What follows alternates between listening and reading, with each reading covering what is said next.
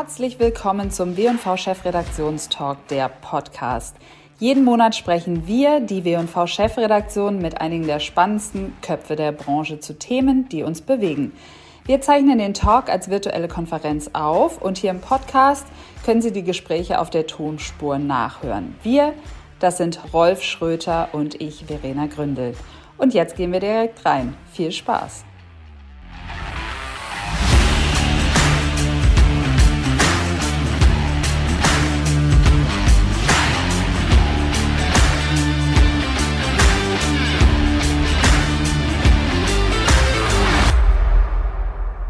Hallo und herzlich willkommen zum W&V Chefredaktionstalk.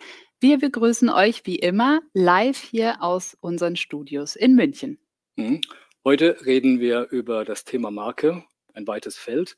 Deswegen haben wir auch vier ganz unterschiedliche Personen eingeladen zu uns. Und zwar Mokhtar Benbuaza. Er ist Vice President Marketing der Jack Wolfskin Group und früherer Marketingchef von S. Oliver und der Universal Music Group. Außerdem freuen wir uns auf den Gründer des renommierten Rheingold-Instituts. Er hat Bestseller geschrieben wie Deutschland auf der Couch und Wie tickt Deutschland? Herzlich willkommen, Stefan Grünewald. Hallo. Dann begrüßen wir Katharina Wagner. Sie ist Gründerin und Geschäftsführerin der Food Marketing Agentur Spoonful und Co-Gründerin des Textillabels Inaska. Hallo Katharina. Hallo. Und als vierten Gast begrüßen wir die Executive Vice President Content von Sky Deutschland. Sie ist verantwortlich für die Programmstrategie des Senders und damit dafür, was wir jeden Tag dort anschauen können. Herzlich willkommen, Elke Waldhelm. Hallo. Ja, beginnen wir die Talkrunde mit äh, Stefan. Lieber Stefan, du forschst ja auch zum Thema Markentreue und hast festgestellt, dass es verschiedene Märkte, verschiedene Bindungstypen hervorbringen. Ähm, was bedeutet das eigentlich genau? Ja, wir haben festgestellt, dass äh, die, die Markentreue, die, die Bindung zu Marken sehr stark von der äh, psychologischen Funktion einer Marke abhängt. Und wir unterscheiden äh, sechs äh, Bindungskontinente, die ganz andere Verhaltensdispositionen mit sich bringen. Ich mache das mal einem Beispiel fest. Es gibt einen Bindungskontinent, den nennen wir Stimmungswandler. Das sind alle Produkte vom, vom Bier über den kleinen Snack, die uns äh, versprechen, von einer Stimmung, von einer Verfassung in die andere zu kommen. Das ist seelisch immer eine ganz, ganz schwierige Aufgabe. Wir kommen so aus der Zermürbtheit des Arbeitsalltags und wollen jetzt äh, in den Aufbruchsgeist des Feierabends oder in die Sinnlichkeit äh, äh, des, des, des Partnerlebens einsteigen. Und wir brauchen Transformationshilfen, die jetzt eine Marke darstellen kann. Ein ganz anderer Kontinent wären jetzt Schutzmächte. Wir machen in unserem Leben immer wieder die Erfahrung, dass uns was widerfahren kann. Also wir können verunfallen, wir können merken, dass äh, uns das, das Geld ausgeht, dass wir krank werden. Und an der Stelle sind wir angewiesen auf Schutzmächte wie Versicherungskonzerne, denken Sie an die Allianz oder wie Pharmakonzerne, Aspirin, die uns versprechen, dass wir aus der Malese rauskommen. Und wir haben ein ganz anderes Verhältnis zu den Schutzmächten. Also das ist wie eine höhere Instanz, auf die wir bauen und vertrauen. Da ist eine große Glaubwürdigkeit gefragt. Und die Bindung mit Schutzmächten ist immer von einer großen Ambivalenz getragen, weil einerseits sind sie unverzichtbar, ohne Versicherungen, ohne Kopfschmerztabletten, äh, ohne äh, Energiezufuhr, auch sagen wir mal, unsere Energiedienstleister können Schutzmächte sein, können wir unseren Alltag nicht bestreiten. Aber wir merken, es ist zutiefst kränkend, dass wir auf diese Schutzmächte angewiesen sind, weil sie uns letztendlich immer in die Position eines Abhängigen bringen, weil sie uns immer unsere eigene Begrenztheit äh, vor Augen führen. Von daher merken wir, Kommunikation von Schutzmächten, die wird nie so gerne erinnert wie Kommunikation von Stimmungswandlern Es gibt jetzt noch vier andere Kontinente. Ich weiß nicht, ob ich den Raum habe, äh, die jetzt alle darzustellen. Da frage ich jetzt mal die Regie. Aber das vielleicht mal als äh, ersten Einblick, wie wir psychologisch die Märkte kartieren. Ja, vielen Dank. Vielleicht kommen wir auch gleich nochmal zu den anderen Kontinenten. Aber wenn wir über Markentreue sprechen, gleich die Frage, welche Arten von Marken haben denn die treuesten KundInnen? Du hast gerade eben von den Schutzmächten gesprochen. Sind diese Schutzmächte-Marken vielleicht die, die auch die treuesten KundInnen haben? Ja, es gibt äh, vor allen Dingen zwei Kontinente. Das sind die Schutzmächte und die Persönlichkeitsmarkierer, wo die Markentreue groß sind. Persönlichkeitsmarkierer sind sind Marken, die uns zeigen, was für eine Haltung wir verkörpern, äh, was für eine übergreifende und überdauernde Lebenseinstellung. Also Automarken sind äh, Persönlichkeitsmarkierer, zum Teil Modelabels.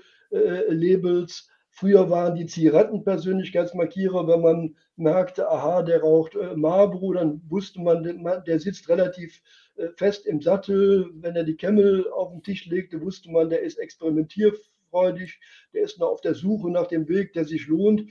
Das heißt, diese Persönlichkeitsmarkierer setzen wir ein, um ein ideales Bild von uns selbst abzugeben. Und da ist Markentreue über eine sehr lange Zeit gegeben. Man wechselt die Marke, wenn sich so das eigene Persönlichkeitskonzept gewandelt hat. Die Stimmungswandler, die sind sehr verfassungsabhängig. Das heißt, in einer bestimmten Situation des Tages setze ich auf einen Stimmungswandler, der mich dynamisiert oder der mich elektrisiert oder der mich sinnlich antörnt. Aber im nächsten Moment habe ich ein ganz anderes Stimmungsbedürfnis und wechsle dann auch wieder die Marke. Und darum merken wir, ich mache das mal am Spirituosenmarkt fest, die Menschen haben immer ein unterschiedliches Set an Stimmungsangeboten. Also der äh, Spirituosenschrank ist so eine Art Stimmungsapotheke wo ich mich je nach Verfasstheit bedienen kann. Von daher habe ich hier eine Markentreue, die ist aber nicht konstant, sondern die wird immer dann aktiviert, wenn ein bestimmter Stimmungswunsch bei mir aufkommt.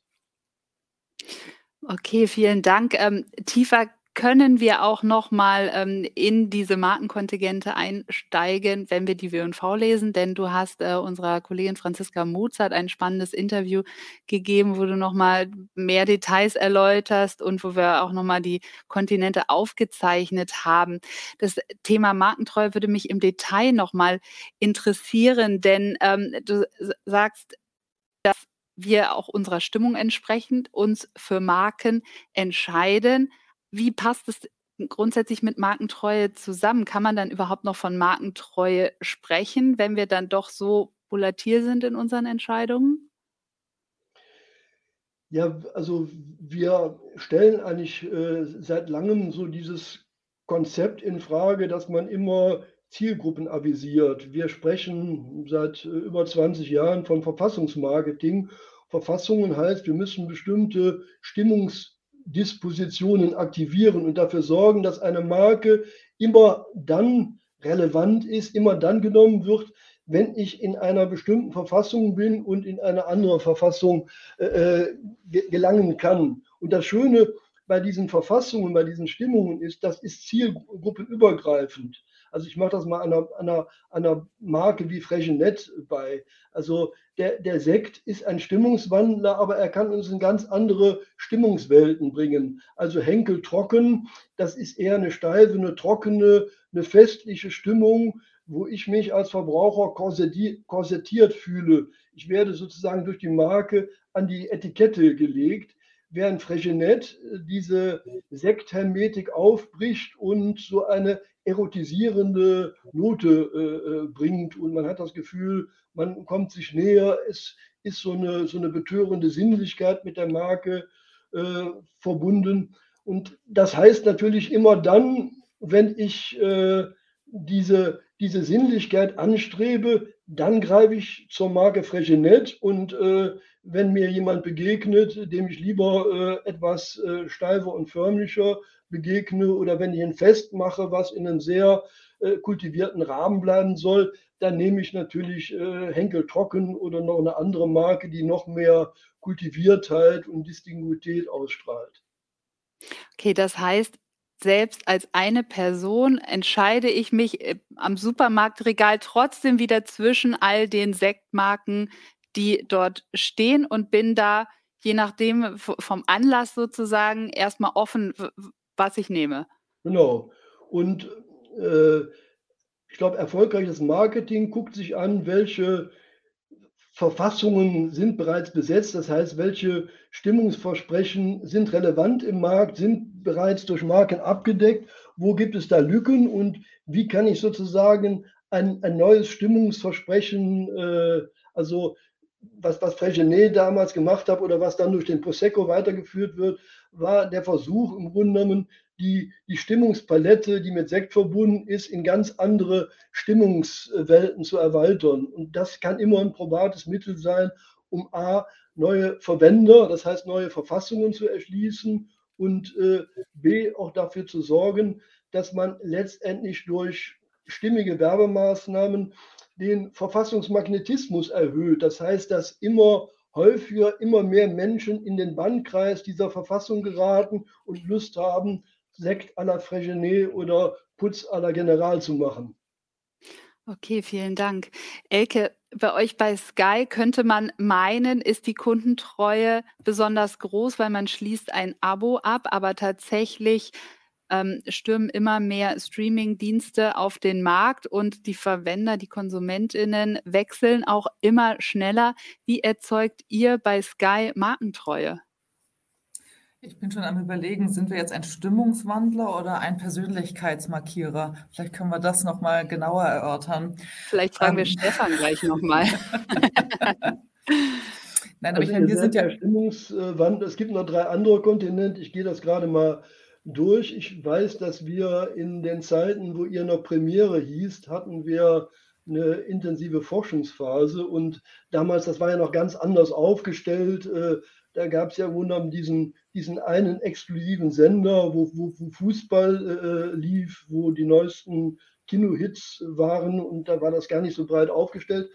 Aber da galt äh, äh Premiere so als Versicherung gegen die Langeweile auch. Es hatte fast so eine kleine äh, Schutzfunktion. Immer wenn mich das normale Fernsehen im Stich lässt, äh, eröffne ich ein anderes Universum, was mich dann beglücken kann. Elke, nochmal zu dir, genau. Ja, also das ist ja genau auch das Markenversprechen, äh, das wir erfüllen möchten, nämlich ja, glückliche Momente und Eskapismus unseren, unseren Kunden anzubieten, indem es äh, Unterhaltung bei uns gibt, äh, die ja, die qualitativ auf dem Level, dass es sich auch lohnt, äh, ein bisschen was dafür zu bezahlen. Jetzt ähm, hast du natürlich recht, Verena, wir sind nicht alleine. Die Streaming-Landschaft wird immer bunter und vielfältiger. Ähm, insofern haben wir ja auch unsere Strategie angepasst und haben uns als Aggregator auch definiert. Das heißt, über unsere Sky Q-Box kann man nicht nur die Sky-eigenen Inhalte, nämlich ähm, fiktionale Inhalte, Spielfilme, Serien teilweise selber produziert oder eben immer noch die exklusiven Sportinhalte sehen, ähm, sondern wir wollen genauso es einfach machen, den Kunden auch äh, über andere Streaming-Angebote, über die gleiche Fernbedienung einfachen Zugang zu bekommen, über The Zone, über Amazon Plus, über Netflix, Disney Plus und so weiter und so fort. Also wir haben da wirklich äh, ja alle, alle relevanten Player ag aggregiert äh, und das ist ähm, eine Strategie, die momentan ähm, sehr viel Anklang findet äh, in der Kundenzufriedenheit, ähm, weil wir möchten den Kunden ja nicht diktieren, was er guckt, wir möchten Angebote machen. Wenn jetzt aber ein Kunde sagt, ich bin jetzt primär an den Sky-Inhalten interessiert, dann gibt es ja auch noch die Möglichkeit, ein Monatsabo über Sky Ticket abzuschließen. Also das ist dann wirklich ein 1 zu 1 Pendant auch für, für Netflix. Und auch das sehen wir, wird, wird eben gerne genutzt, dass man einfach diese, diese reine App-basierte ähm, Angebot nutzt. Ähm, zum einen wegen der Marke, ja, weil man doch ein gewisses Markenversprechen mit Sky verbindet. Wir sehen aber auch, dass es oft eben doch die einzelnen Content-Brands sind, ja, die dann die, die Abonnenten dann zu uns bringen. Ja, just, just like that, das Sex and the City Spin-off ist ein gutes Beispiel. Harry Potter Reunion oder jetzt zweite Staffel der Pass, das sind dann einfach Marken, ja, die, die schon eine Zielgruppe haben, die eine Fan, Fanbase haben, die ein emotionales Versprechen haben und wir sehen, dass das dann ein Auslöser ist, entweder für die, die schon abonnieren, Abo haben, einzuschalten oder eben auch ein Abo abzuschließen. Und das ist so die Verknüpfung unserer Markenwelten, ähm, die, wir, die wir unseren Kunden anbieten. Das ist sehr interessant, dass du was, Entschuldigung. Ja? Kann ich kurz was fragen, Elke? Das ist ja. eine Art, das ist eigentlich eine Art, Art Marktplatz, Plattformstrategie, die ihr da fahrt, eigentlich, oder? Genau, also wir sind ein Aggregator äh, von Inhalten. Also auch wenn du äh, unser Entertainment-Angebot abonnierst, äh, ist auch Netflix schon mit reingebundelt. Ja? Also auch das, das macht es eben auch einfach, dass man dann nicht nur die schöne App sieht, sondern wenn man draufklickt, dass man auch, dass man auch was sieht. Ähm, das haben wir aber nicht mit allen Partnern so. Das ist te teilweise mit Netflix haben wir eben eine besondere Kooperation. Aber ansonsten ist es eben einfach über die Sky-Plattform Zugriff auf alle Inhalte zu nehmen. Wir promoten die auch. Also vielleicht ist mal auch aufgefallen, ja, unsere letzte Marketing-Kampagne, die auch Outdoor war, da haben wir auch RTL Plus Inhalte, Netflix Inhalte promotet zusammen mit Sky Inhalten, was glaube ich immer noch für viele neu ist, dass ähm, wir uns eben als Sky nicht nur als eigener Inhalteanbieter positionieren möchten, sondern als Marke, ähm, die verschiedene Entertainment-Angebote aggregiert und es einfach einfach dem Kunden macht, darauf zuzugreifen. Ich muss nicht wechseln, das ist gut. Ihr seid im Grunde genommen das mediale Vollkasko Stimmungsversprechen. okay. Welcher Kontinent ist das jetzt? ne, ihr, seid, ihr seid in diesem Stimmungswandler-Kontinent, aber es war kongenial, dass ihr euch jetzt nicht in so ein Konkurrenzbattle mit Dessen oder äh, Netflix begeben habt, sondern dass ihr äh, die Plattform geöffnet habt und Sky ist sozusagen immer noch der geheime Absender all dessen. Ja, das ist nicht ganz geheim ist, dafür sorgt unser Marketing oft. Nein, nein, nein, geheim, also man hat als Verbraucher, glaube ich, das Gefühl, selbst wenn ich, äh, wenn ich, ich habe selber Sky Q, äh, ich gehe über die Plattform, wenn ich auf Dassen gehe, fühle ich mich immer noch als Sky-Nutzer. Also ich mache mir nicht klar, äh, dass ich in dem Moment dessen Kunde ist, sondern dessen mhm. ist ein Programmformat, das ich über Sky beziehe. Perfekt, dann geht die Strategie ja bei Stefan auf jeden Fall schon mal auf. An der Stelle möchte ich gerne eine Frage stellen, weil ihr ja auch von den Originals äh, sprecht bei Sky. Da sind wir wieder bei der Markenpersönlichkeit, von der du gesprochen hast von Sky. Was, äh, wie entscheidet ihr denn, ob ein Stoff ein Original werden kann, das zur Marke passt? Ja, das ist eine etwas komplexere Frage. Ähm, da haben wir jetzt keinen magischen Algorithmus oder irgendwie einen Kriterienkatalog und alles über den Wert 5,6 machen wir. Ähm, das ist ja eine, ein kreativer Prozess. Also was, was wir uns anschauen, ist, wenn, wenn wir Ideen gepitcht bekommen oder wenn wir selber mit Autoren arbeiten und Stoffe entwickeln, ähm, dann geht es immer erstmal um Qualität. Und Qualität fängt mit dem Storytelling an. Haben wir das Gefühl, das ist eine spannende Geschichte, möchte da jemand folgen? Ist es, ist es eine Geschichte, die überrascht und vielleicht anders ist? Ja, ja, ähm, die, die sich von dem unterscheidet, was man schon kennt? Ist es eine Geschichte, die man auch wirklich über verschiedene Episoden ähm, anschauen will? ja, haben wir, haben wir die richtigen Kreativpartner, die auch, auch, auch sicherstellen, dass die Qualität, sei es jetzt von den Autoren, von den Regisseuren, vom Cast, aber auch bis hin zur Kamera und allen anderen Gewerken sicherstellen kann, dass wir diese, diese hohe Qualität liefern können.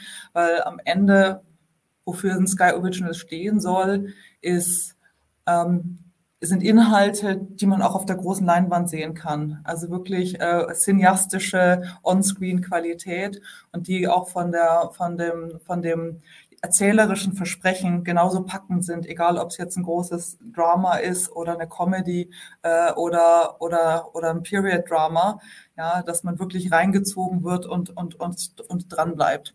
Also es gibt nicht dieses, dieses einzelne und am Ende des Prozesses purzelt es dann raus, ob wir es machen oder nicht, sondern da sind auch wirklich viele ganz tolle Kolleginnen und Kollegen dran beteiligt, um das in verschiedenen Iterationsschritten rauszuarbeiten. Ist das jetzt was, was zu uns passt und wo wir glauben, dass wir damit eben auch unsere Kunden oder die, die es noch werden wollen, auch wirklich positiv ähm, beeindrucken können. Vielen Dank. Jetzt haben wir ein harten Schnitt sozusagen. Jetzt sprechen wir nämlich, äh, würde ich gerne einmal über die Foodbranche sprechen. Katharina, du berätst ähm, mit deiner Agentur auch junge Lebensmittelmarken, die gerade zahlreich am Markt äh, erscheinen, hat man das Gefühl, wahnsinnig viele spannende Ideen, neue, neue Produkte, ähm, ja, neue Lebensmittel, aber man hat manchmal das Gefühl, die Gründer machen sich gar nicht so richtig Gedanken über die Marke oder die Marke steht oft nicht im Fokus. Täuscht dieser Eindruck?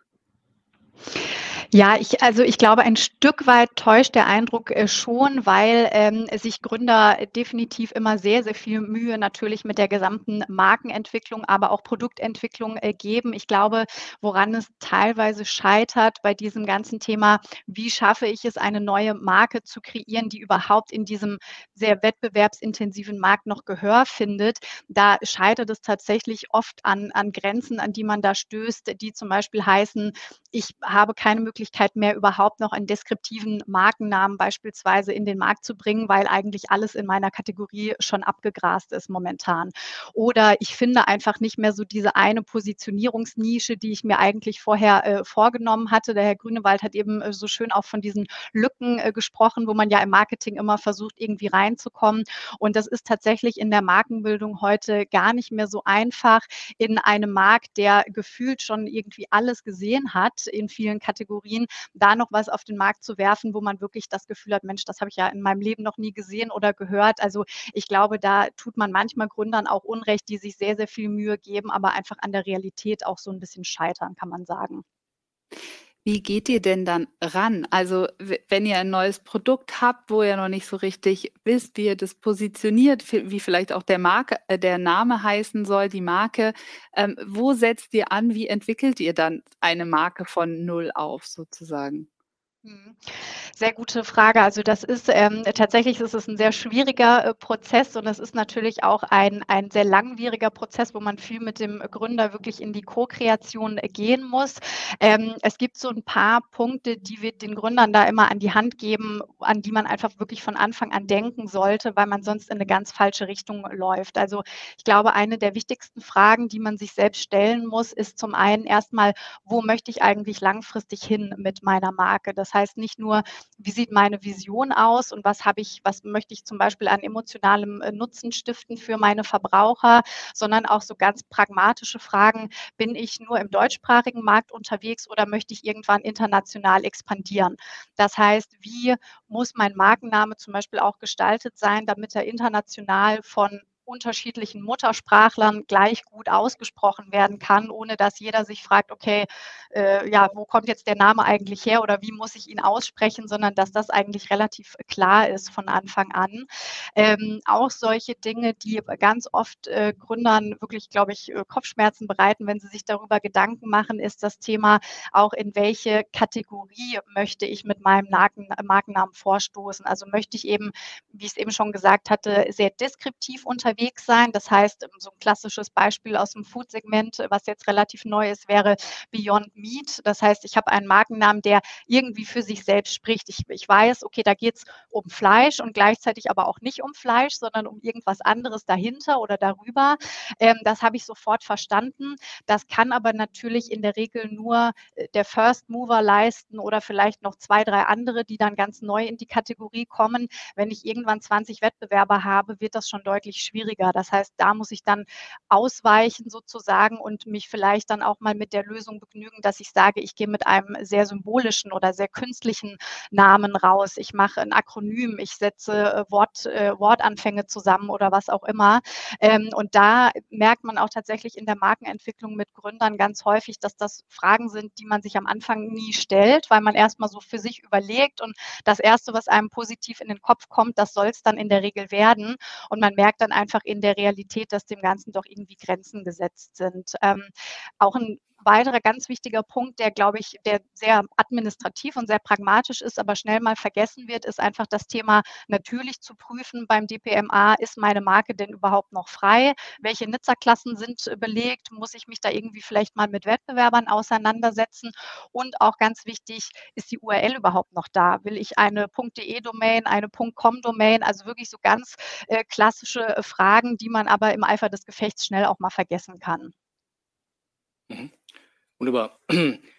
Ja, Mokta, jetzt kommen wir zu dir. Du hast ja, ähm, bist ja sozusagen der Herr über eine Marke, die sehr etabliert ist und auch eine große Bekanntheit genießt. Und äh, vielleicht würde Stefan sagen, es ist ein deutlicher Persönlichkeitsmarkierer.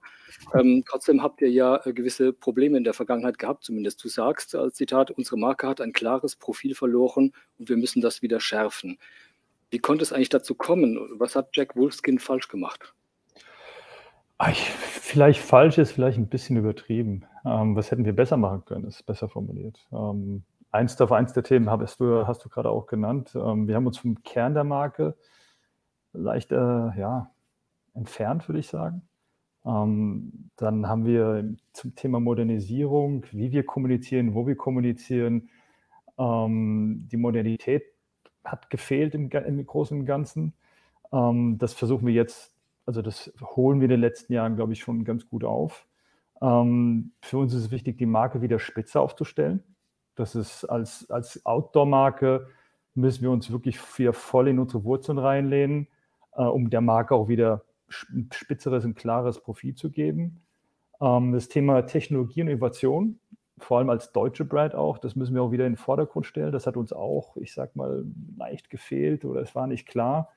Ähm, und Jack Wolfskin stand ewig für das Thema. Ich meine, die Marke hat vor 20 Jahren äh, schon im Porsche-Kanal getestet, äh, Zelte getestet und ganz verrückte Dinge gemacht, war immer eigentlich dafür gut, die neuesten Technologien an den Start zu bringen. Und das ist, das hat so gefehlt, also das auch rauszustellen, dieses Profil zu schärfen und so ein bisschen, ein bisschen spitzer zu werden. Und was wir, glaube ich, wirklich schwach gemacht haben, ist, oder ist nicht gut angekommen, äh, ist, wie wir das ganze Thema Nachhaltigkeit herausarbeiten. Ähm, wir sind inhaltlich absolut führend, haben aber nicht sauber kommuniziert und auch nicht konsequent aufgeklärt, was wir denn eigentlich machen.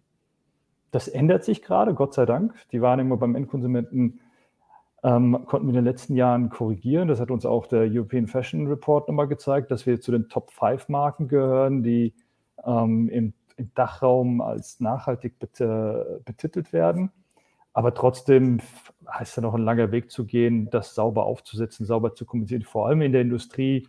Ähm, da, da haben wir echt geschwächelt, um wirklich auch unsere Partner wirklich klar mitzunehmen, was tun wir denn eigentlich alles im Nachhaltigkeitsbereich, im Sustainability-Bereich. Und da, da hat und vor allem das Profil oder dieses, diese Kante zeigen, also eine klare Meinung vertreten als Brand.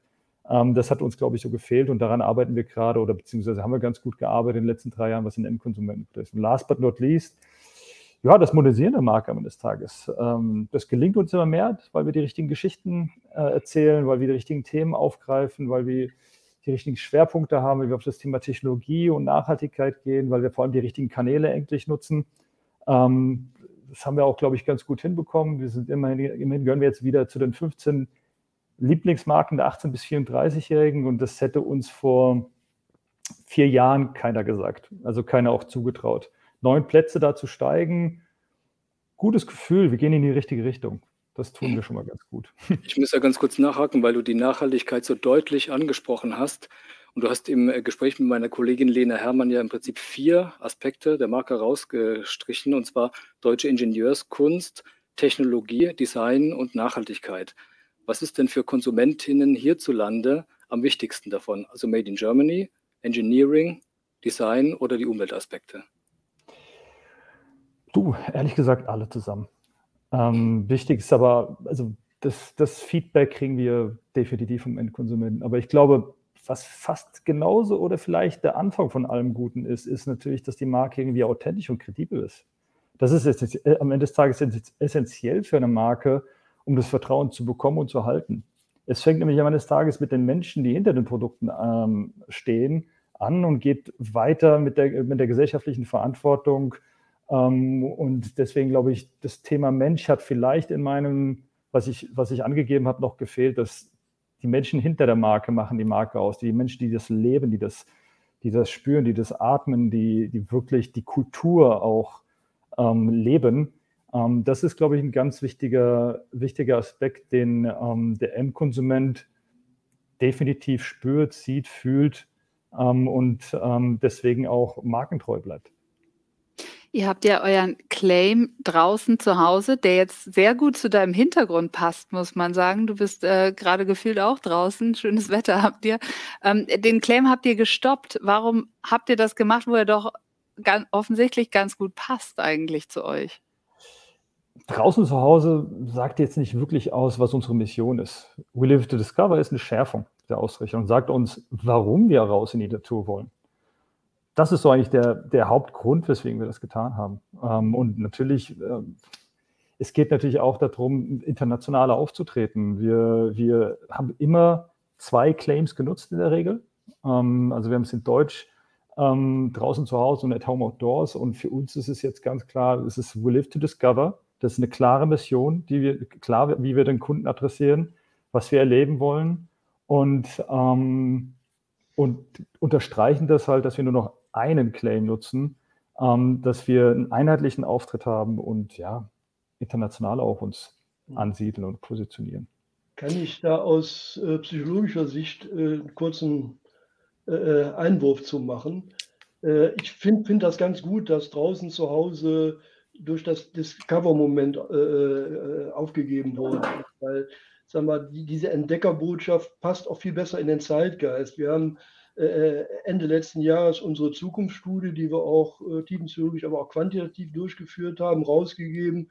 Und eines der zentralen Erkenntnisse war, dass nach knapp zwei Jahren Pandemie äh, und den, äh, der, der Welt da draußen mit Flutkatastrophen, Klimawandel, Flüchtlingsproblematik, jetzt Ukraine-Krieg, die Welt da draußen wird von den Menschen als absolut ungemütlich erlebt und zwei Drittel der Bevölkerung haben sich so mehr oder weniger in ihr persönliches Schneckenhaus äh, zurückgezogen. Äh, es entsteht so eine neue Biedermeier-Welt, das, das drinnen wird gehuldigt und derjenige, der nach draußen geht, der fühlt sich halt nicht zu Hause, der ist mutig, der ist ein Entdecker, der arbeitet gegen den Trend. Und ich finde, diese authentische Note, da bin ich auch vollkommen bei dir. Also ihr habt ja im Logo sozusagen die, die Pranke des Wolfes, den persönlichen Fingerabdruck.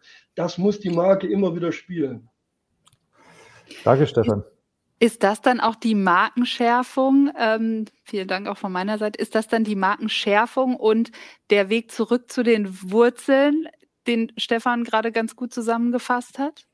Absolut, absolut. Wir werden das ganze Thema auch sehr stark mit dem ganzen Educational ähm, Aspekt äh, untermauern. Wir wollen diese Erlebnisse aus den, aus den Blickwinkeln von, von Protagonisten, von Forschern, von ähm, Ambassadors, äh, Menschen ähm, äh, darstellen, die wirklich da rausgehen und die Welt erkunden wollen, aber auch zeigen wollen, was vielleicht falsch läuft da draußen, was nicht so richtig funktioniert, was wir vielleicht besser machen könnten.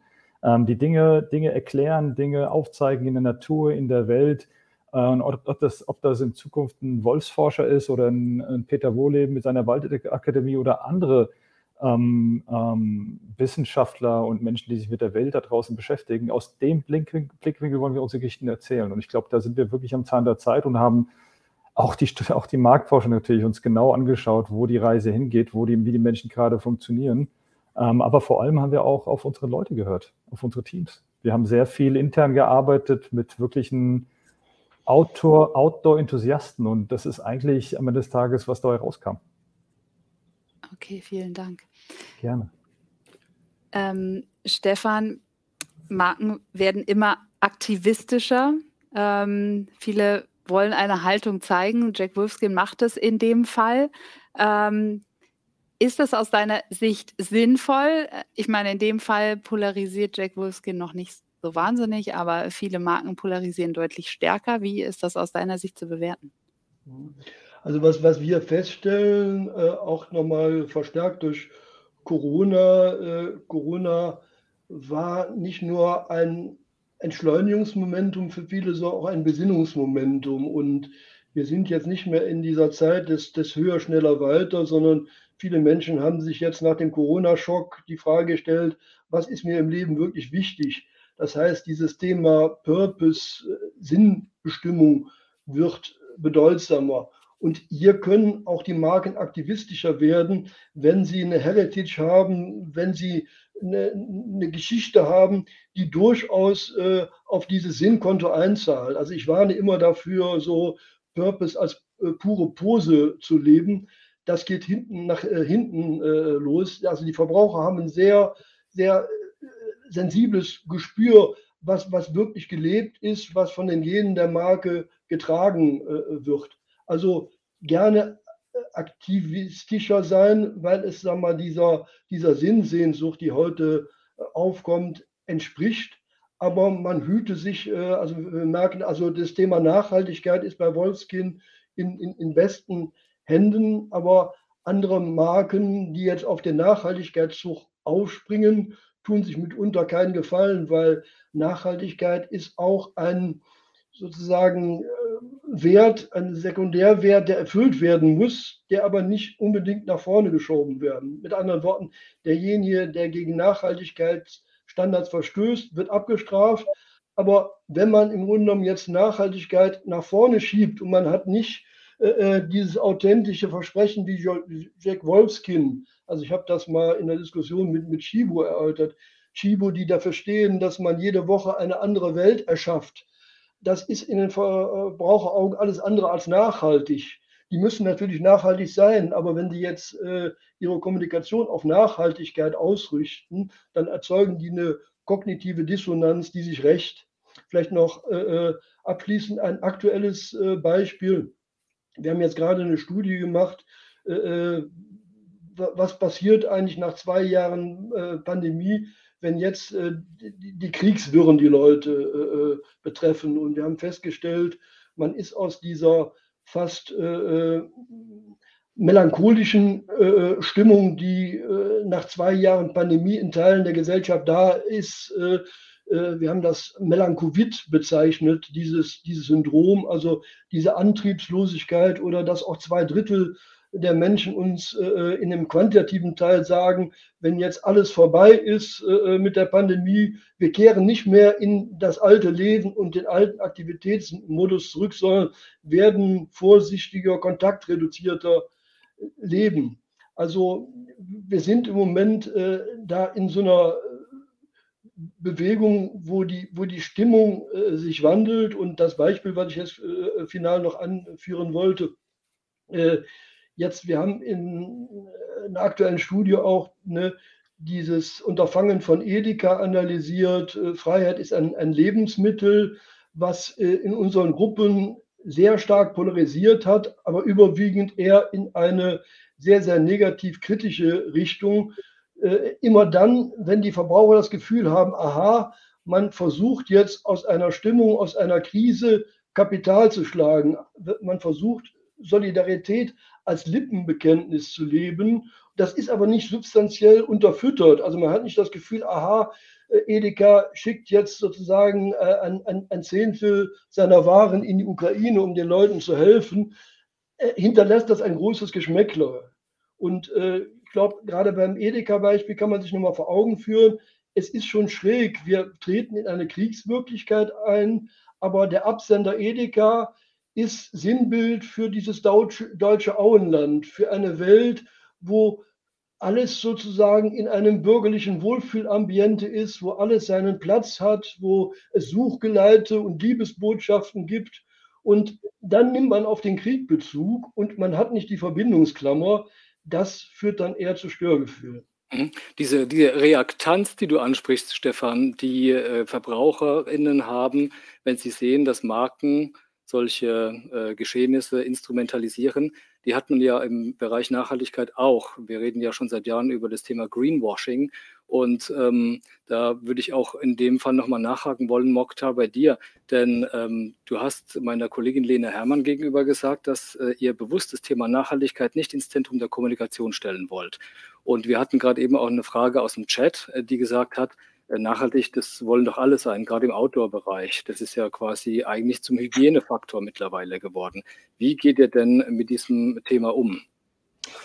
Ähm, relativ einfach. Wir haben für uns entschieden, dass nachhaltig sein für uns ein Standard ist.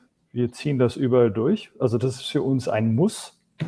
Ähm, wir müssen nach, wir haben dann für uns irgendwann entschieden, okay, das, daraus müssen wir eine Always-On-Kommunikation, wir brauchen eine, keine aktivistische Kommunikation daraus machen, sondern wir müssen den Kunden an allen Touchpoints aufklären, was wir denn eigentlich tun. Weil wir, hat Stefan ziemlich recht, der Kunde ist nicht blöd. Der Kunde schaut sich das genau an und entscheidet dann, oh, die erzählen uns was hier von nachhaltig, aber die Jacke ist nicht wirklich komplett recycelt, äh, aus recyceltem Material gemacht. Die Supply Chain ist nicht durchsichtig, die sind ja gar nicht PFC-frei und so weiter und so fort. Und wir haben uns gesagt, okay, ähm, unser Weg ist es, auf das Thema klarzusetzen. Es ist ein Teil der Unternehmenskultur. Wir müssen Kunden an jedem Touchpoint irgendwie erklären, es schaffen, also versuchen zu schaffen, dass wir ihn aufklären und aber auch gleichzeitig erzählen, was wir denn besser machen wollen in der nächsten Zeit. Also auch die Fortschritte darstellen. Wir sind ja auch irgendwie, also als Marke verpflichtet, den Kunden aufzuklären, wie wir uns denn, wo wir denn hinwollen, was machen wir denn besser. Und das hat sich echt ausgezahlt. Also, und dann gibt es halt noch weitere Aspekte, die wir nicht sofort verstanden haben, ähm, muss ich zugeben. Und dann war es uns dann auch ein Schub vor den Augen gefallen, auch durch die Marktforschung, auch durch, durch einfach äh, sich wirklich mit dem Kunden auseinandersetzen. Qualität ist nachhaltig. Dass ich ein Produkt langlebig behalten, äh, Security ist das, das für den Endkonsumenten das große Thema, dass ich mit meinem, meinem Produkt 10 Jahre, 15 Jahre hält und ich nicht irgendwie das nach ein paar Monaten, einem Jahr, zwei wieder alles in, die, in den Müll schmeißen muss, dass ich die Sachen reparieren lassen kann, dass ich die Sachen auf Ebay, Kinder, Stichwort Kinderklamotten, dass ich die Sachen gleich weiterverkaufen kann und trotzdem noch einen guten Preis dafür kriege. Das sind alles Themen, die dann der Kunde für sich als nachhaltig erkannt hat oder erkennt und sagt, okay, das, das, ist, das ist Jack Wolfskin für mich genau richtig und deswegen schneiden wir mittlerweile so gut ab. Das wird uns nicht daran hindern. Unsere Aufgabe weiterhin wird sein, noch mehr aufzuklären. Also auch wirklich in Richtung Discovery, in Richtung Umwelt. Weil ich glaube, da ist halt ein riesen, riesen Gap. Ähm, und deswegen ist es für mich immer, es ist, ja, es ist ein Hygienefaktor, absolut richtig, gar keine Frage. Aber es ist auch ein, ein Faktor, glaube ich, mit dem man punkten kann, weil man sich, weil man einfach aufmerksam macht, gemeinsam mit der Industrie. Und wir sind nicht die Einzigen, die gesamte Industrie macht das, macht aufmerksam und sagt, hey, hier haben wir ein Thema, ich erkläre dir, ich, wir wollen euch erklären, was das Thema ist und jetzt wollen wir ähm, Awareness dafür schaffen, damit wir uns auch alle damit beschäftigen. Wenn wir uns alle damit beschäftigen, merken wir dann irgendwann, okay, desto mehr es nicht nur als Trend sehen, sondern wirklich als die Realität. Es gibt kein Planet B. Mhm. Ist das Thema Nachhaltigkeit heute, so wie es früher war, denn ähm, für den Konsumenten, für die Konsumentin noch so eine Art Statement? Stefan, würdest du sagen, nachhaltige Marken sind heute noch Persönlichkeitsmarkierer? Nee, äh, also Nachhaltigkeit ist ein Hygienefaktor, den natürlich auch Persönlichkeitsmarkierer, aber äh, auch, auch, auch Schutzmächte. Also das, das geht quer durch, durch, durch alle Marktsegmente.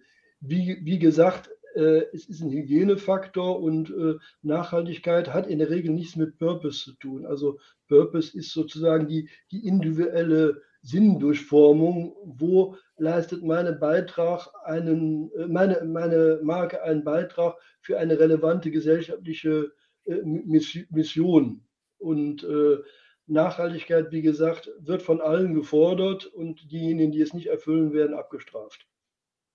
Es kam gerade noch mal eine Frage im Chat an dich auch, Stefan. Ähm, muss sich eine Marke eigentlich für einen Kontinent entscheiden oder ist es vielleicht sogar gut, wie du gerade sagst, wenn eine Marke auf möglichst vielen Kontinenten unterwegs ist? Also, dass die, also dass es auf möglichst vielen Kontinenten äh, äh, macht in der Regel weniger Sinn, aber es gibt Marken, die, sagen wir mal, zwischen zwei Kontinenten changieren. Also ich mache das mal an einem Beispiel. Ich hatte eben von den Schutzmächten äh, äh, gesprochen, mit denen ist ja immer das Problem äh, verbunden, dass ich mich klein, abhängig und unmündig äh, fühle. Der gegenüberliegende Kontinent sind die, die Wachstumsförderer, ne? also die, die, die, die Smartphones dieser Welt, aber auch, auch, auch Banken, Finanzdienstleister, die werden nicht als Schutzmacht empfunden, sondern als jemand, der meine Potenz, meine Entwicklung, mein individuelles Wachstum fördern kann. Und es könnte eine ganz geschickte Entwicklung sein, dass sich eine Schutzmacht genommen aus diesem Schutzmachtkorridor in Richtung Wachstumsförderung entwickelt, dass sie eigentlich äh, eine Standbein-Spielbein-Logik äh, äh, beherrscht. Und das untersuchen wir für unsere Kunden immer, wo sind die Entwicklungspotenziale. Aber alle Kontinente zu besitzen, also so viele Beine hat eine Marke nicht, die würde sich zerreißen und letztendlich an Stimmigkeit einbüßen. Mhm. Katharina, lass uns nochmal auf den Foodmarkt äh, zu sprechen kommen, denn ähm, da vergeht ja fast kein Tag, in dem nicht irgendein Startup eine neue nachhaltige Marke äh, rausbringt. Ähm, gibt es denn noch äh, Food-Startups, die keine Nachhaltigkeits-DNA mitbringen? Beziehungsweise ist es überhaupt noch ein USP am Markt? Ja, also ich denke, ähm, das haben wir jetzt auch schon des Öfteren gesagt. Ich glaube, dieses Thema wirklich das als USP zu betrachten, das ist äh, heutzutage nicht mehr, nicht mehr zeitgemäß oder eigentlich gar nicht mehr möglich, weil wenn sich alle mit dem Thema beschäftigen, was natürlich in der Foodindustrie auch extrem stark der Fall ist, dann äh, kann man sich damit entsprechend nicht mehr unique positionieren. Bei den Startups ist es tatsächlich so, dass wir schon sehen, dass ein sehr, sehr starker Drang dazu da ist, sich über das Thema Nachhaltigkeit, sei es bei der Rohstoffbeschaffung, bei den Prozessen, äh, Verpackungsmaterial etc. pp. Äh, sich darüber zu positionieren und ähm, schon einen sehr großen Fokus darauf zu legen. Aber es gibt durchaus auch immer noch Unternehmen, die das Ganze nicht jetzt unbedingt als primären Treiber empfinden, sondern einfach äh, tatsächlich, wie es jetzt auch schon öfter gefallen ist, merken, okay, Nachhaltigkeit ist heutzutage ein Hygienefaktor, ohne das geht es nicht mehr. Das heißt, ich habe grundsätzlich vielleicht eher einen Business-Treiber und versuche versuche, in einen neuen Markt einzutreten, weil ich mir davon entsprechend viel Umsatz erhoffe. Aber ich weiß auch, dass ich das Ganze nicht mehr ähm, langfristig im Prinzip umsetzen kann, wenn ich mich nicht auch mit dem Thema Nachhaltigkeit sehr stark äh, befasse. Aber da wird definitiv auch immer mehr versucht, auch von, von großen etablierten Marken in der Foodindustrie nicht auf diesem Buzzword die ganze Zeit rumzureiten, sondern sich ganz konkret wirklich damit zu befassen, was machen wir denn eigentlich und das transparent an den Konsumenten äh, zu, zu transportieren und zu vermitteln. Hm. Wobei ähm, die Buzzwords werden ja benutzt. Also auch zum Beispiel das Wort klimafreundlich äh, ist ja ubiquitär, also ist äh, ständig zu hören. Und man hat den Eindruck, ähm, dass viele Marken sich vielleicht schwer tun, damit äh, Mechanismen zu finden, wie man das transportieren kann. Absolut, ja, tatsächlich. Also ich glaube, da sehen wir auch momentan ähm, zum einen einen großen Wandel in der Industrie und auch äh, definitiv einen Motor, der jetzt gerade erst angeschmissen wurde. Also es ist natürlich noch viel zu tun. Es gibt sehr viele Marken, die da ähm, ja einfach jetzt auch sehr hart in den nächsten Jahren arbeiten müssen, um dieses ganze Thema Nachhaltigkeit wirklich auch von innen heraus leben zu können, weil das einfach in den letzten Jahren und Jahrzehnten äh, ja deutlich vernachlässigt wurde. Ähm, ich glaube aber trotzdem, dass zumindest der, das Ziel, was sich viele gesetzt haben, zu sagen, wir möchten hier transparent und an ganz konkreten Beispielen das ganze Thema eben entsprechend kommunizieren und auch leben, dass das einen großen Teil dazu beiträgt, dass das in den nächsten Jahren auch äh, deutlich besser wird. Und äh, da kommt auch gerade so dieses Thema Zielsetzung und sich wirklich konkrete, messbare Ziele stecken. In den nächsten drei, fünf, äh, zehn Jahren möchten wir das und das erreichen. Äh, das ist momentan ein ziemlich probates Mittel, an dem sich viele ähm, Unternehmen auch in der Foodindustrie versuchen und einfach sagen, selbst wenn wir jetzt heute noch nicht an dem Stand sind, wo wir vielleicht gerne wären, haben wir zumindest ganz konkret messbare Ziele, ähm, damit der Verbraucher uns in den nächsten Jahren auch entsprechend messen kann. Weil auch, Mokta, wie du es gesagt hast, der Verbraucher ist nicht blöd, der äh, entdeckt eben viele Dinge, ob er die als glaubwürdig empfindet oder nicht. Und da muss man definitiv stark dran arbeiten. Elke, wie ist es denn bei euch? Ich glaube, ihr kommuniziert oder ihr kommuniziert das Thema Nachhaltigkeit nicht so direkt, aber auch ihr arbeitet daran, den CO2-Fußabdruck deutlich zu senken. Ihr plant gerade oder baut gerade ähm, das nachhaltigste Produktionsstudio der Welt. Ähm, generiert ihr denn mit sowas tatsächlich auch Kunden oder ist das ein ausschließlich intrinsische Motivation? Woher kommt die Motivation? Also primär möchten wir unserer Verantwortung als Unternehmen gerecht werden, weil wir hier eine soziale und eine gesellschaftliche Verantwortung spüren. Also lustigerweise hier hinter mir sieht man unser Net Carbon Zero äh, Logo. Wir haben uns als Unternehmensgruppe vorgenommen, bis 2030 äh, wirklich CO2-neutral zu sein, teilweise indem wir Dinge machen, wie eben schon ähm, ja, CO2-neutrale Studios zu bauen, teilweise aber auch indem wir Projekte unterstützen, wo eben CO2 durch Anbau von Mangroven oder so äh, im CO2 reduziert wird. Also es ist momentan eine, eine Transition, auf der wir sind, ähm, aber wir haben uns da als Unternehmen große Ziele gesetzt. Was mir persönlich so im, im, im direkteren äh, Einflussbereich noch, noch sehr, sehr wichtig ist es, dass wir auch Green Productions ähm, sehr unterstützen. Also jede einzelne Produktion, sei es ähm, eine fiktionale Serie oder auch eine non-scripted Show, ähm, äh, füllen wir die Standards von, von Green Production und treiben das schon auch seit 2018 ähm, sehr intensiv voran und sind sehr froh, dass die ganze Industrie, die ganze Produktionsindustrie hier auch zunehmend zum Bewusstsein entwickelt und auch die Produktionsstandard, ähm, die CO2-neutral sind, äh, unterstützen. Und ich glaube, das ist einfach eine gemeinsame Verantwortung, äh, wo ich sehr froh bin, dass wir uns der, der bewusst sind. Deswegen guckt jetzt nicht einer mehr oder weniger zu, deswegen kauft nicht einer ein Abo mehr oder weniger. Ich glaube, es ist, ne, wenn es gut läuft, schwingt es irgendwo mit in der Markenwahrnehmung, dass wir ein Unternehmen sind, dass sich dieser Verantwortung äh, bewusst ist. Ähm, aber deswegen ist jetzt nicht der Pass 2 erfolgreicher oder weniger erfolgreich. Nichtsdestotrotz, ich bin der Meinung, ähm, es ist ein ganz, ganz wichtiges Thema. Es ist nicht, nicht ähm, ja, was haben wir vorhin gesagt, es ist kein Trend oder irgendwie cool. Ich finde es einfach total wichtig, dass wir da alle unserer Verantwortung äh, gerecht werden in der Art, wie wir eben unsere Unternehmen auch, auch steuern. Das heißt, ihr kommuniziert das Thema gar nicht, aber wir haben gerade ein Logo hinter dir gesehen, das heißt, ihr nutzt es schon in der Kommunikation an gewissen Stellen. Es ist eine, eine B2B-Kommunikation. Wir haben ja auch mal ein Interview mit der WONV gegeben, wo wir über Green Production auch speziell äh, gesprochen haben. Äh, uns ist es wichtig auch für die, für die Kultur der Mitarbeiter. Also ich sitze hier in einem Konferenzraum. Also da ist es natürlich wichtig, auch hier ein Bewusstsein zu schaffen ähm, bei, bei, den, bei den Teams, die für Sky arbeiten.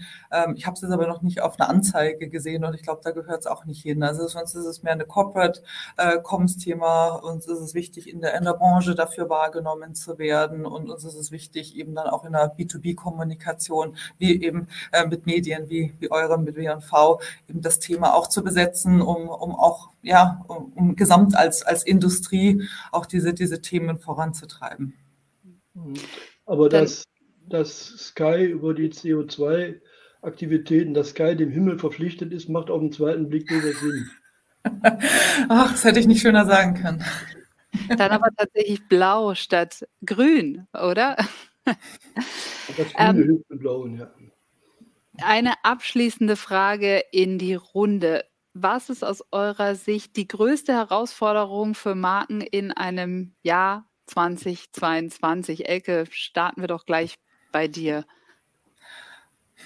ist natürlich eine große Frage. Ähm, was uns sehr beschäftigt ist, ist immer so die Frage, how to cut through. Also es, es tummelt sich sehr viel in der Markenwelt. Äh, und wenn ich jetzt eben in unseren, unsere Salatschüssel schaue, eben die, die, die Streamer, die Entertainer, aber es zählt ja genauso das Free TV, das Kino, also alles, was so das Bedürfnis, ich möchte äh, Unterhaltung erfahren, ich möchte ein bisschen Eskapismus haben. Ähm, da, da merken wir durch die Fülle der Angebote, es gab ja noch nie so viel qualitativ hochwertiges ähm, ähm, Fernsehen und damit meine ich explizit auch, auch, auch Streaming, auch wenn sich Fernsehen so altmodisch anhört, am Ende ist es eben Videounterhaltung. Ähm, wie, wie schafft man eine Relevanz? Was sind die Content-Brands, mit denen man ähm, eine Aufmerksamkeit generiert? Wie schafft man, wir nennen das mal Talkability in, in Zielgruppen, die vielleicht sich noch gar nicht mit Sky in, in, in, die vielleicht Sky mehr als Fußballmarke wahrnehmen, aber jetzt feststellen, vorstellen, ach, da gibt es ja auch große Serien, Entertainment, ja, bis hin zu jetzt Reality mit den Ochsenknechts. Also das ist so, womit wir uns momentan sehr beschäftigen, ist, ne, wie, how to cut through. Wie, wie werden wir wahrgenommen und eben auch, auch, wie schaffen wir eine Relevanz für die Marke Sky? Mokta, was würdest du sagen, was ist aus deiner Sicht die größte Markenherausforderung 2022? Kulturell relevant bleiben ähm, den Kontext schaffen zu einer neuen oder jungen Zielgruppe, weil die ist am Ende des Tages, also die, die, die sagt uns, wo es lang geht. Ähm, Konsistenz, da sind wir, sind Marken oder Marketingler natürlich auch, vor allem, ich bin da ganz ehrlich, auch vor allem hier in Deutschland, immer so hin und her gerissen zwischen, äh, wie hat es der Stefan so schön gesagt, zwischen den Kontinenten. Sie wollen immer alle, alle Kontinente beherrschen am liebsten und und können sich nicht darauf einigen, sich auf ein Thema zu konzentrieren, richtig zu fokussieren und konsistent zu bleiben über Jahre, weil das ist das, was uns, ich würde mal sagen, zum Beispiel die Amerikaner voraus haben. Sie sind konsistent und das, das würde ich mir wünschen für alle. Und äh, Katharina, was ist äh, aus deiner Sicht die größte Herausforderung für Marken in diesem Jahr? Ja, ich glaube, äh, das geht in eine ähnliche Richtung wie das, was Mokta gesagt hat. Das heißt, äh, seine eigene Marken-DNA wirklich zu leben und zu, zu präsentieren, ähm, ohne Angst davor zu haben, eventuell links und rechts ein bisschen anzuecken und nicht die breite Masse wirklich anzusprechen, sondern mit den Zielgruppen zu kommunizieren, letztendlich die zu einem selbst passen, die eigene Marke zu leben mit allem, was dazugehört und sich nicht, sich nicht zu sehr weich waschen zu lassen, würde ich sagen. Mhm. Das, ja, das ist gut. Das, das nicht, sich nicht so recht weich waschen lassen. Das, damit hat Katharina echt auf den Punkt gebracht. Mhm. Danke. Schön, das freut mich. Ja, Stefan, was sagst du dazu? Wir haben jetzt äh, so viele Themen heute gestreift, äh, Nachhaltigkeit und ähm, sogar den Krieg, kurz hattest du angesprochen. Und ja. äh, du bist ja als Psychologe, machst du viele tiefen Interviews, bist ja ganz äh, stark drin, was die Menschen denken und fühlen. Was ist aus deiner Sicht das große Thema dieses Jahr? Also vor zwei Wochen hätte ich noch gesagt, äh, angesichts dieses äh, zunehmenden Rückzugsgebaren der, der Verbraucher, dieser melancholische Zustand des, des Melankowitz, dass Marken je nach Kontinent auch wirklich als Defibrillatoren äh, auftreten müssen. Also wie kriegen wir sozusagen die, die Menschen wieder wiederbelebt? Wie kriegen wir die wieder ins, in, ins Draußen, wieder Lust an, an, an Gemeinschaft? Äh, jetzt sind wir in einer anderen Situation. Wir haben jetzt in der letzten Woche äh, äh Gruppendiskussionen gemacht und hatten das Gefühl, dieses Melancholit äh, Resignationsmomentum verfällt jetzt in eine Schockstarre und im Moment erleben wir die Verbraucher, die schwanken so zwischen Normalitätsbeschwörung und, und, Ablenkungsmanövern und sporadischen Solidaritätsbeweisen äh, Hilfsbereitschaft. Aber wie sich die Gesamtstimmungslage entwickelt, also wir haben das in der Corona-Zeit äh, gemerkt, das war sehr versatil, lässt sich jetzt nicht absehen. Und ich vermute, die große Herausforderung ist jetzt in den nächsten Wochen äh, und ohne mal zu gucken, in was für eine kollektive Verfasstheit geraten wir und welche Bedeutung und welche Funktion gewinnen dann auch die Marken in ihren Kontinenten. Mhm. Das bedeutet die Verfasstheit und dann kommen noch Themen dazu, wie zum Beispiel die steigende Inflation. Das heißt, die Kaufkraft wird geschwächt und äh, Marken müssen dann trotzdem schauen, dass dann äh, die Leute immer noch konsumfreudig bleiben, oder? Ja, auch, auch das ist im Moment schwer äh, prognostizierbar. Wir hatten 2008 bei der Wirtschafts- und Finanzkrise entstand ein Gefühl, dass äh, diese Krise wie ein schwarzes Loch ist und da kann alles persönliche Vermögen äh, drin, drin verschwinden. Das führte aber paradoxerweise zu einer Art Tanz auf dem Vulkan. Die Menschen hatten das Gefühl, wenn sowieso alles den Bach runtergeht, dann wollen wir das Leben nochmal genießen. Es ist heute zu früh, um eine Prognose zu machen, ob wir jetzt da auch in so eine neue äh, Eskapismusbewegung reinkommen äh, oder ob sozusagen diese, diese Schockstarre, in der im Moment sich noch viele befinden, ob die sich ausweitet und zu einer Konsumreduktion führt. Ich glaube, da wissen wir in vier, fünf Wochen mehr. Mhm. Ja, das ist auch, glaube ich, jetzt ein schönes Schlusswort. Wir müssen das Leben genießen. Carpe diem, nutze den Tag. Wir sind am Ende unseres Chefredaktionstalks angelangt. Herzlichen Dank an alle Teilnehmer, an Mokta, Stefan, ähm, Katharina und äh, Elke. Macht's gut. Und äh, wir sehen uns alle hoffentlich wieder an dieser Stelle am 12. April. Genau, dann wird es um das Thema Metaverse gehen. Wir widmen den Chefredaktionstalk komplett dem Thema Metaverse. Aber bevor es soweit ist, haben wir jetzt noch eine kleine Ankündigung für euch, denn wir launchen morgen ein ganz neues Produkt. Morgen kommt unser allererstes Executive Briefing auf den Markt. Ähm, digital äh, auf wuf.de auf einer Microsite findet ihr alles was ihr wissen müsst zum Thema Social Commerce. Wir aber haben es heute schon für euch. Ihr seid sozusagen die Ersten, die äh, schon mal reinschauen können. Ihr findet den Link gleich im Chat oder vielleicht jetzt schon. Klickt auf jeden Fall mal drauf. Das ist sozusagen ähm, unser zukünftiges Produkt für alle unsere Member diesen Monat noch für jeden kostenlos. Ähm, wir hoffen, euch gefällt es. Wir hoffen, ihr lernt einiges und wir wünschen euch viel Spaß beim Lesen unseres äh, neuen W&V Executive Briefings. Und damit verabschieden wir uns hier aus München, wünschen euch einen schönen Abend. Vielen Dank fürs Zuschauen. Vielen Dank. Vielen Dank. Ciao. Vielen Dank. Ciao.